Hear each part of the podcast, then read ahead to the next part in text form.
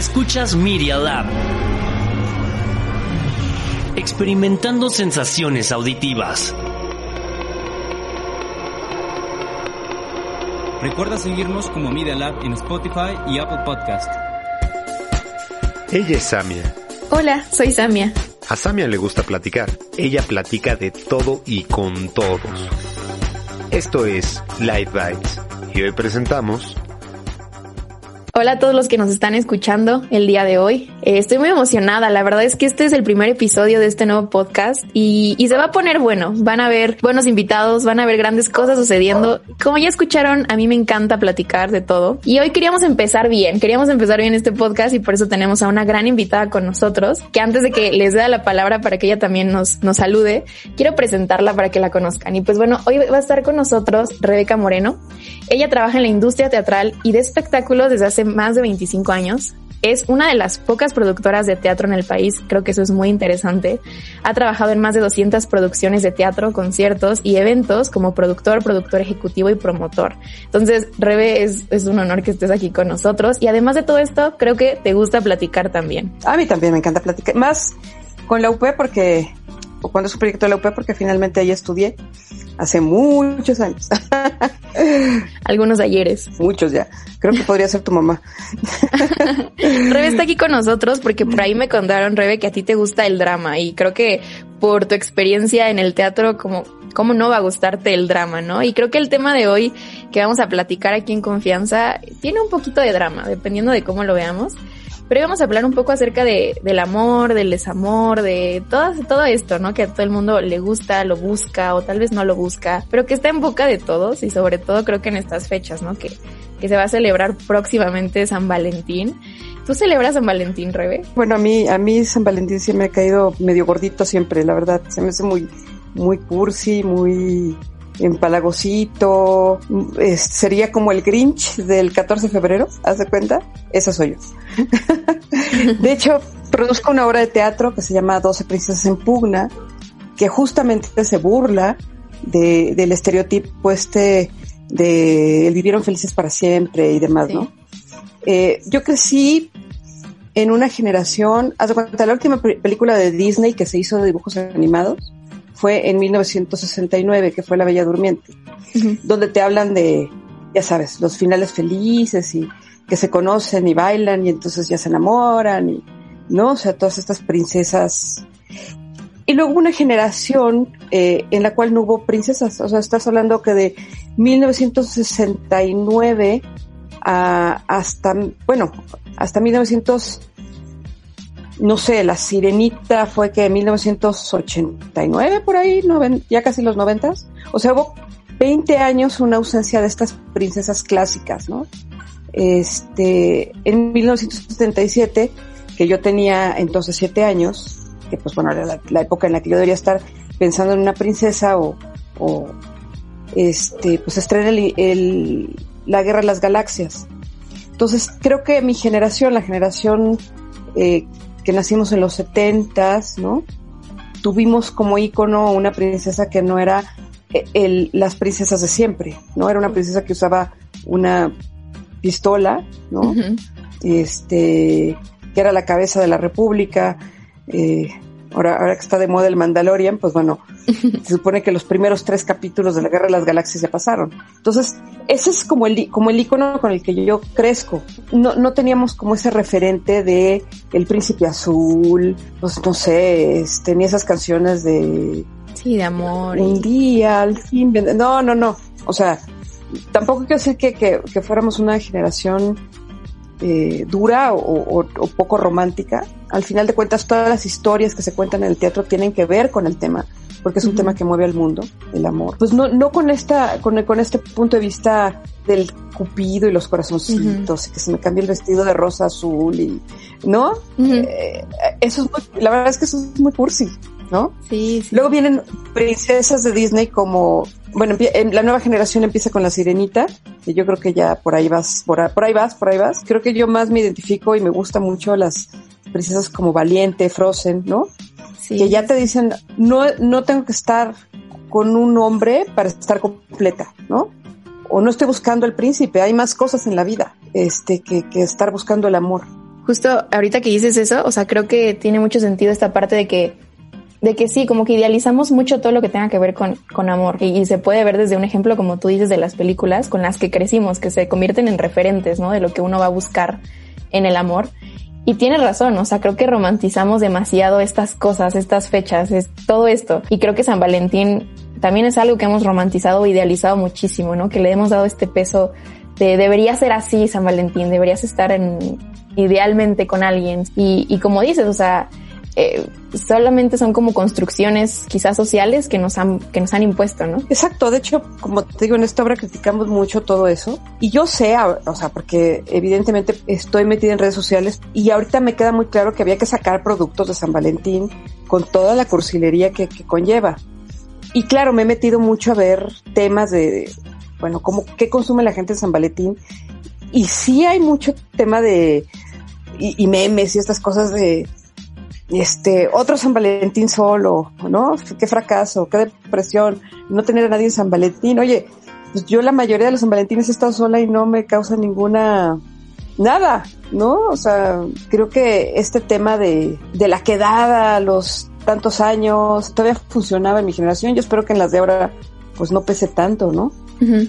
La frustración, eso, de estar buscando el amor y no encontrarlo, pero pues, oye, pues no estás buscando algo que se da bajo de las piedras, ¿no? Sí. Hoy en día creo que hay más responsabilidad. Antes, pues era cásate y si no, te lleva el tren, ¿no? Uh-huh. Hoy en día creo que, por suerte, las nuevas generaciones, como yo lo hice en su momento, pues piensan en que realmente este es un compromiso a largo plazo y que tienes que escoger muy bien a la persona porque es la persona con la que se supone, ¿no? O planteas, porque nadie se casa pensando en divorciarse, ¿no? Sí, totalmente. Creo.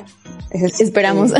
No, o sea, nadie se casa pensando que va a fracasar. Al final, un divorcio o una separación es un fracaso, pero ahí nadie se casa pensando que va a fracasar, ¿no? Más todo lo que conlleva. Entonces, pues bueno, es, este tema es como de pensarse, ¿no?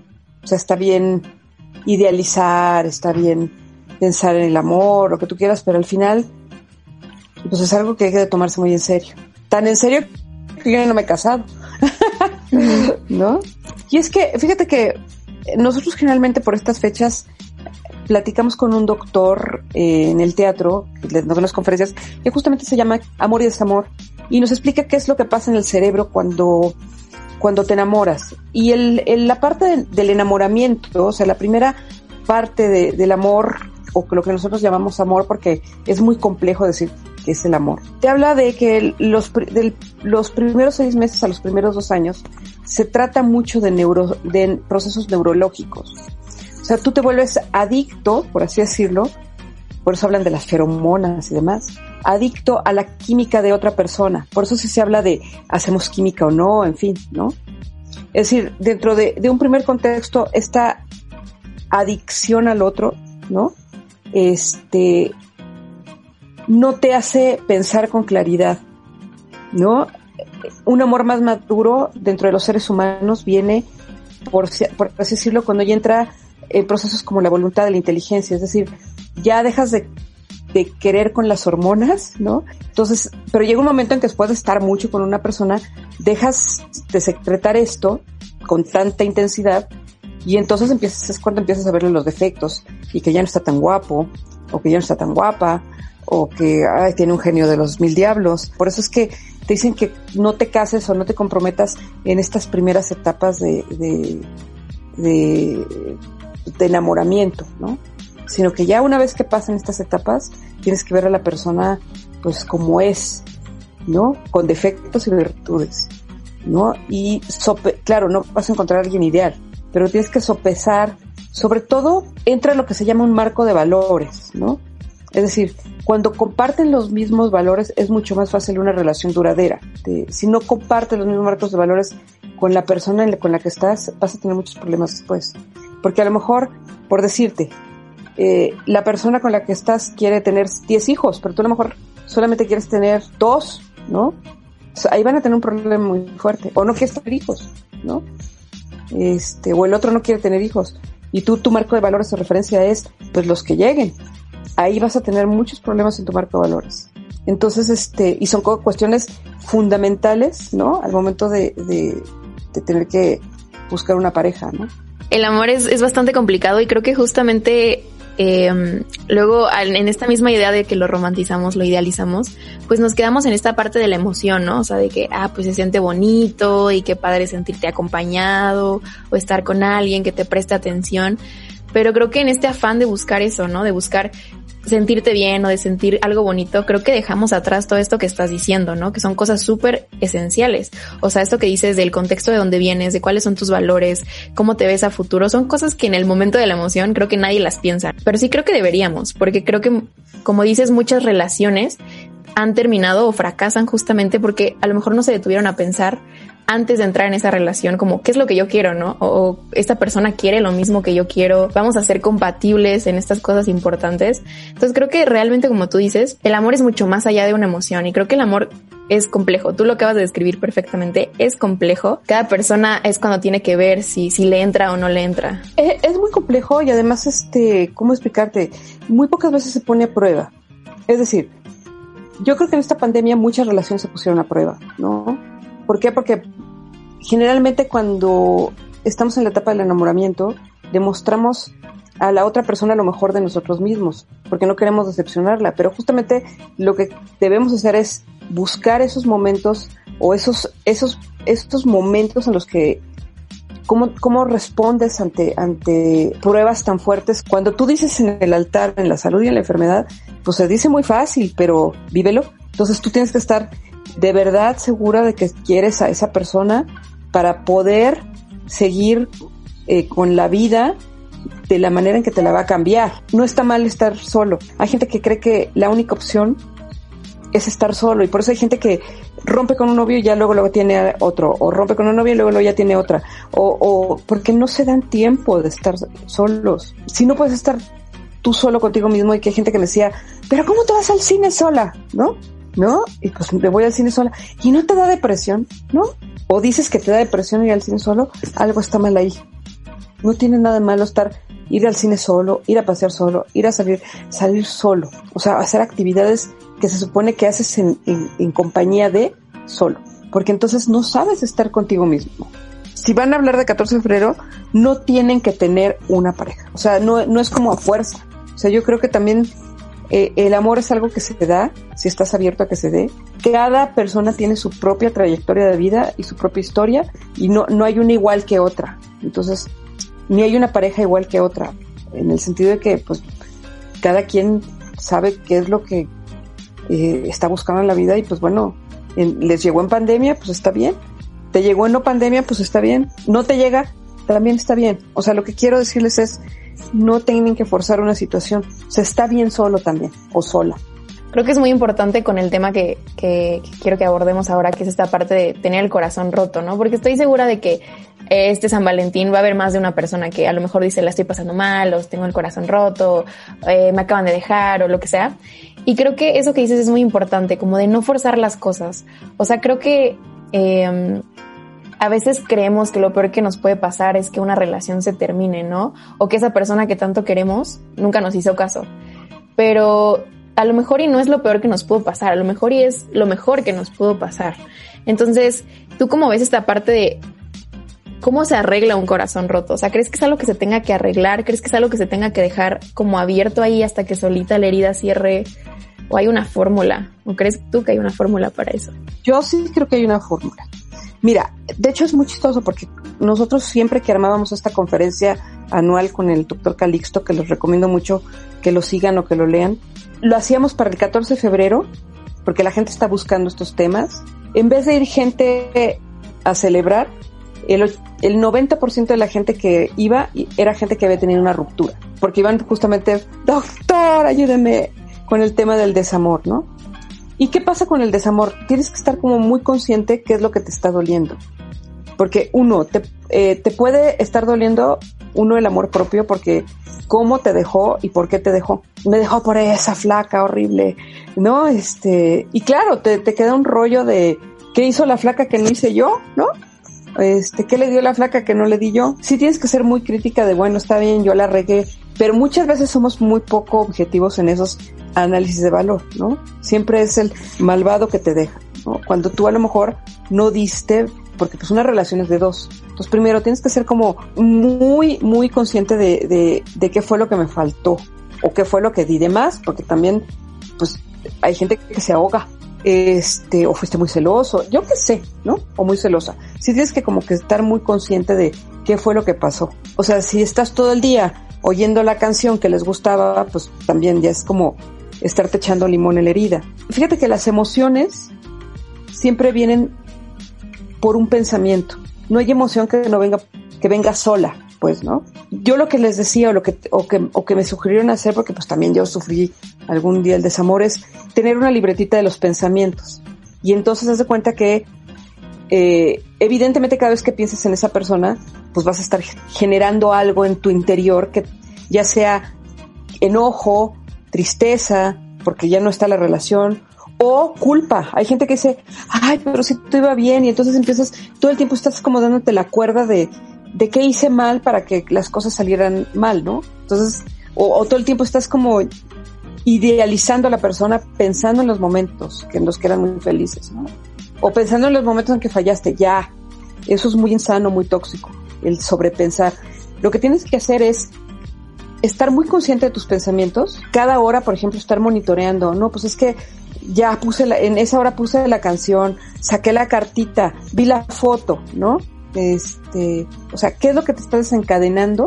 Esa tristeza, ese enojo, porque puede ser enojo, esa frustración, esa rabia, o ese que significa que tienes el corazón roto, ¿no? Ese sentimiento negativo, porque no es un sentimiento positivo nunca, ¿no? O sea, y estar muy consciente de qué es lo que te lo está detonando. Y luego sustituye eso que te está generando esa tristeza o esa situación de desamor, por así decirlo, por otra cosa. Es decir, cada vez que yo tenga este pensamiento, que esté pensando en esta persona, yo lo que voy a hacer es ponerme a estudiar o leer un libro para ya generar otras actividades, irlas sustituyendo. Tú tienes el poder sobre tus pensamientos. A ver, yo tuve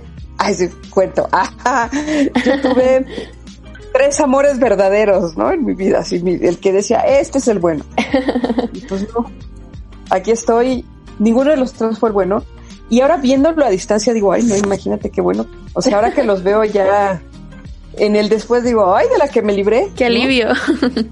Creo que nos pasa que no escuchamos a veces nuestra voz interna de, a ver, esto no está bien, esto no nos conviene.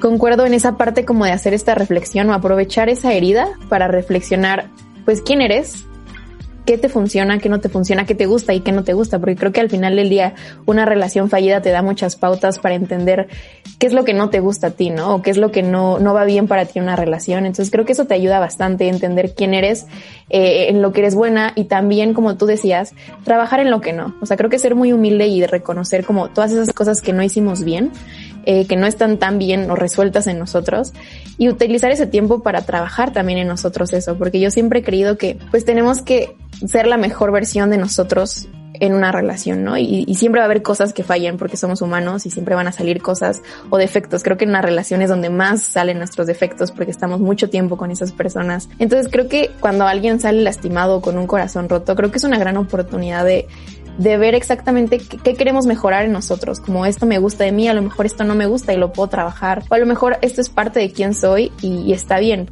O sea, también tienes que tener muy, muy claro que primero estás tú, aunque te dicen, no, tienes que dar la vida por el otro. Sí, pero es como en el avión, te tienes que poner tú la mascarilla de oxígeno para podérsela poner al otro.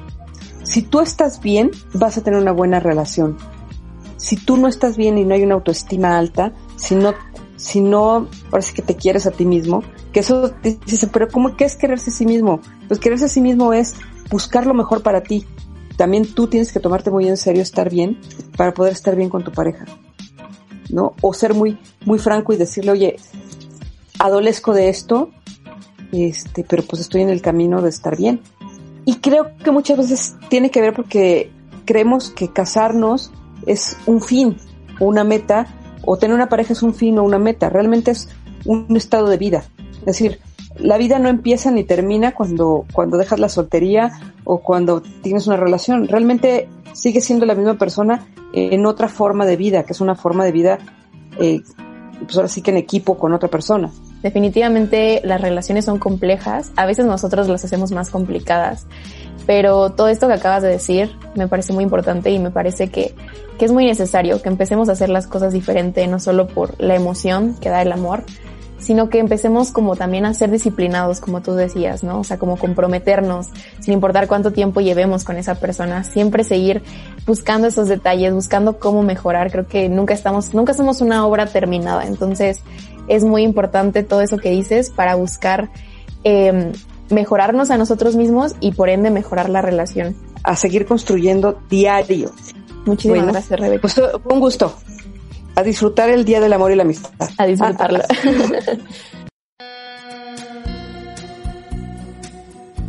Decía Gabriel García Márquez que la vida no es la que uno vive, sino cómo la recuerda para contarla. Esto fue Live Vibes.